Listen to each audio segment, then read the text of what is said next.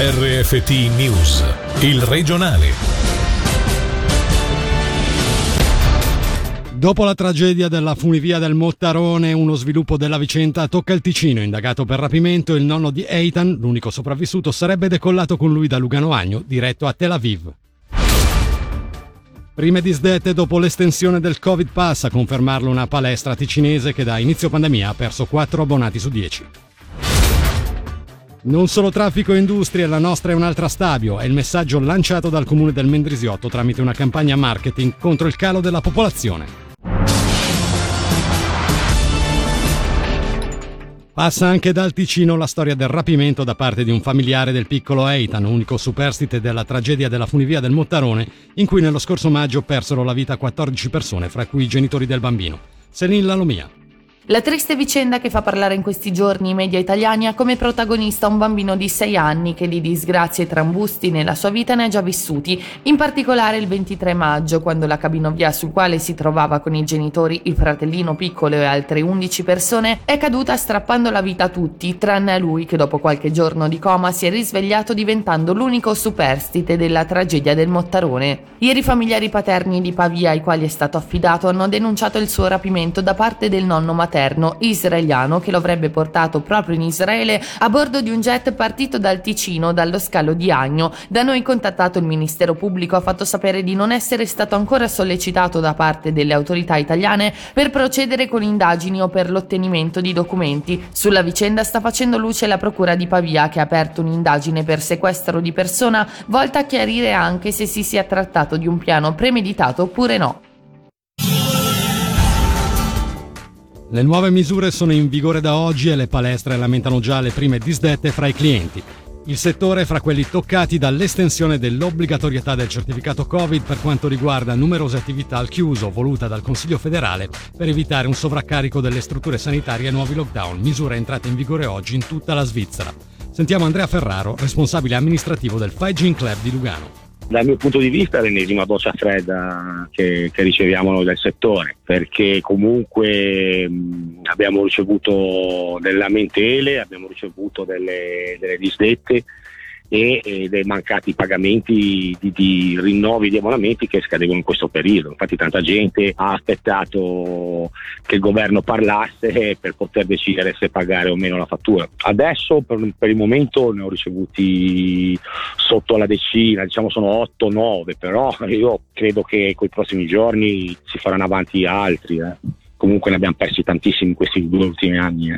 Si è sentito, diciamo che siamo nell'ordine del 40%, già senza calcolare il provvedimento di adesso. Nulla, noi in teoria dovremmo scansionare tutti il Covid Pass dei nostri clienti, ma fortunatamente abbiamo pensato prima di creare la nostra app. Con la nostra app è necessario fare la prenotazione della lezione e si può scaricare direttamente con questa app il proprio Covid Pass che ci viene trasmesso in automatico. Per fortuna questo provvedimento scade a gennaio, quindi in 3 mesi dovrebbe in teoria tra virgolette finire tutto, se non peggiora la situazione. Noi siamo costretti ormai ad andare avanti così, in questo modo, con la speranza che comunque la Confederazione tenga presente che siamo comunque di nuovo confrontati con delle perdite, quindi magari un ulteriore aiutino e non ci farebbe male. Torna in aula l'eritreo accusato di aver spinto giù dal balcone la moglie a Bellinzona nel luglio del 2017. L'uomo in primo grado era stato condannato a 16 anni di carcere e a 15 di espulsione dalla Svizzera per il reato di assassinio. Sentiamo Davide Maggiori. Si apre oggi di fronte alla Corte d'Appello presieduta da Angelo Olgiati lo spinoso processo nei confronti del 39enne eritreo accusato della morte della moglie 24enne, caduta dal balcone del loro appartamento al 5° piano di una palazzina a Bellinzona. L'uomo, che da sempre si è dichiarato innocente, era stato condannato lo scorso dicembre a 16 anni di carcere e 15 di espulsione dalla Svizzera poiché riconosciuto colpevole del reato di assassinio. Secondo la Corte, infatti, quel giorno di luglio del 2017 fu lui a spingerla giù dal balcone poiché geloso per un sospetto tradimento. Il procuratore pubblico Moreno Capella aveva chiesto 18 anni di carcere, poi ridotti a 16 dal giudice della Corte Marco Villa per mancanza di premeditazione. La difesa, sostenuta dall'avvocatessa Manuela Fertile, si era invece battuta per il proscioglimento, sostenendo la tesi del suicidio della donna. E sempre per la giudiziaria, 2 gli arresti nel Bellinzonese per traffico di cocaina. A finire in manette lo scorso 8 settembre un 23enne richiedente l'asilo algerino residente nel Canton Zugo e una 49enne cittadina svizzera domiciliata nella regione. Il fermo è scattato sulla A2 e la perquisizione della vettura su cui si trovavano ha permesso di rinvenire circa 23 grammi di cocaina. L'ipotesi di reato nei loro confronti è di infrazione aggravata alla legge federale sugli stupefacenti. Il 23enne deve pure rispondere di contravvenzione alla legge federale sugli stupefacenti. Il municipio di Locarno ha rimosso la bandiera arcobaleno da Palazzo Marcacci, esposta dopo l'appello lanciato dai promotori dell'iniziativa Matrimonio per Tutti, oggetto in votazione federale il prossimo 26 settembre. A comunicarlo è stato lo stesso esecutivo cittadino, che ha sottolineato come l'obiettivo non fosse quello di urtare la sensibilità di nessuno, bensì di ribadire l'opposizione a qualsiasi forma di discriminazione basata sull'orientamento sessuale delle persone. Il messaggio che si voleva lanciare, ha aggiunto il municipio di Locarno, è stato raggiunto.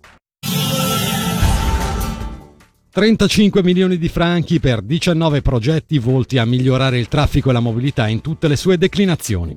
È il credito di sostegno chiesto formalmente dal Consiglio di Stato ticinese a Berna per il cosiddetto PALOC 4, ovvero il programma d'agglomerato del Locarnese di quarta generazione. Per la realizzazione delle misure in programma tra il 2024 e il 2027 è previsto un cofinanziamento anche tra cantoni e comuni interessati. Sentiamo il presidente della Commissione Intercomunale dei Trasporti Locarnese Valle Maggia, Paolo Caroni.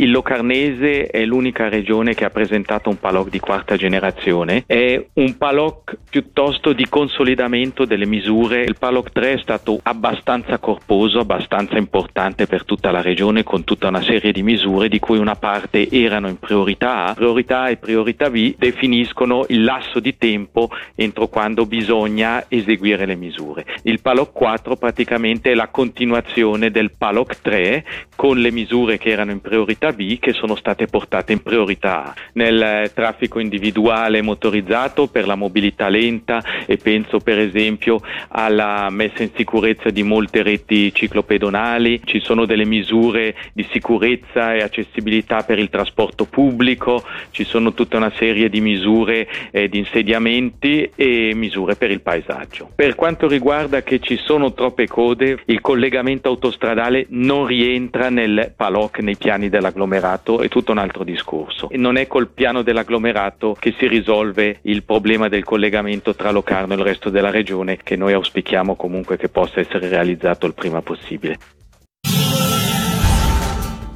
Alla scoperta dell'Altra Stabio è la campagna marketing lanciata dal municipio per attrarre nuovi abitanti. Un'azione nata per rallentare la decrescita demografica che ha investito il comune del Mendrisiotto, che negli ultimi 5 anni ha perso 144 persone. A causa sì di una diminuzione delle nascite e di un aumento dei decessi, ma pure perché diverse famiglie hanno deciso di andare oltre Gottardo o all'estero.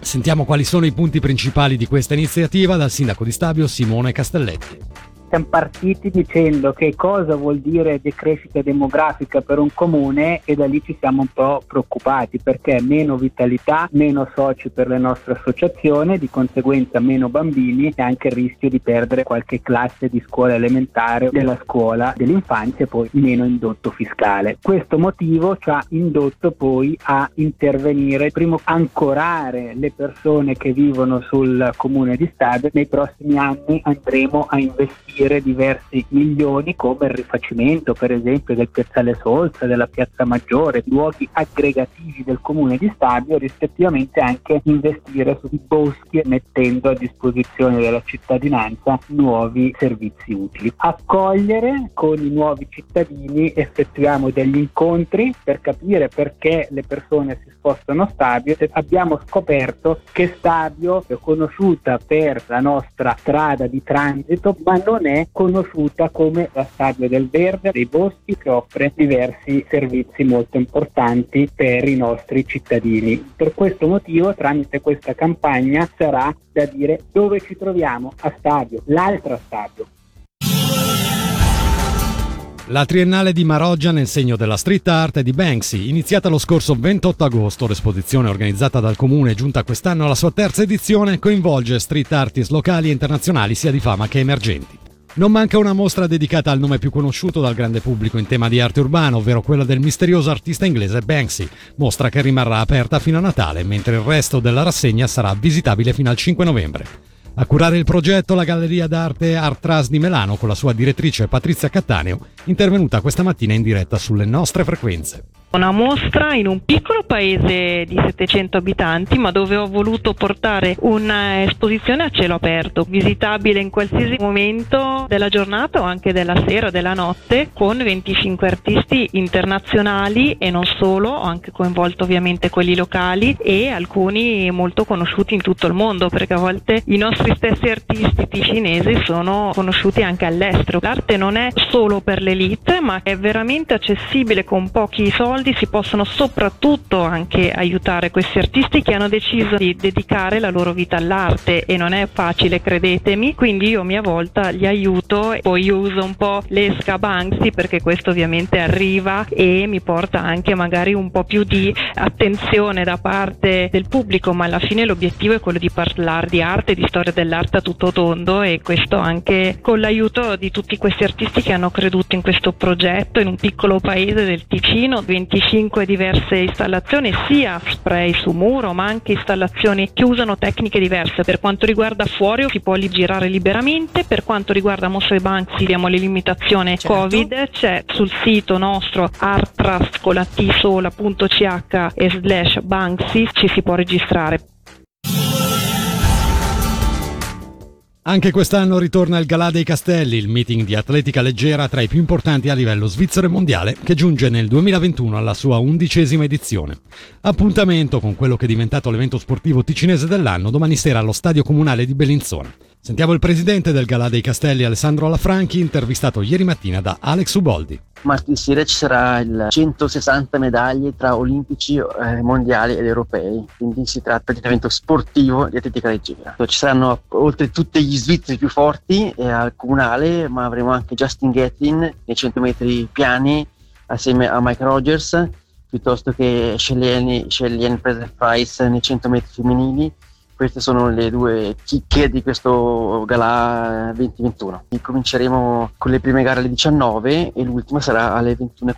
Ognuno deve presentare il proprio pass piuttosto che il tampone, e poi noi, per chi viene all'ultimo momento, abbiamo allestito una tenda per fare il tampone lì sul posto. Abbiamo una capienza ampia, perché essendo un evento all'aperto, quindi non c'è limitazione, quindi si può presentarsi e prendere il biglietto martedì sera allo stadio.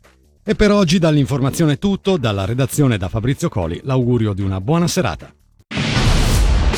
Il regionale di RFT, il podcast su www.radioticino.com.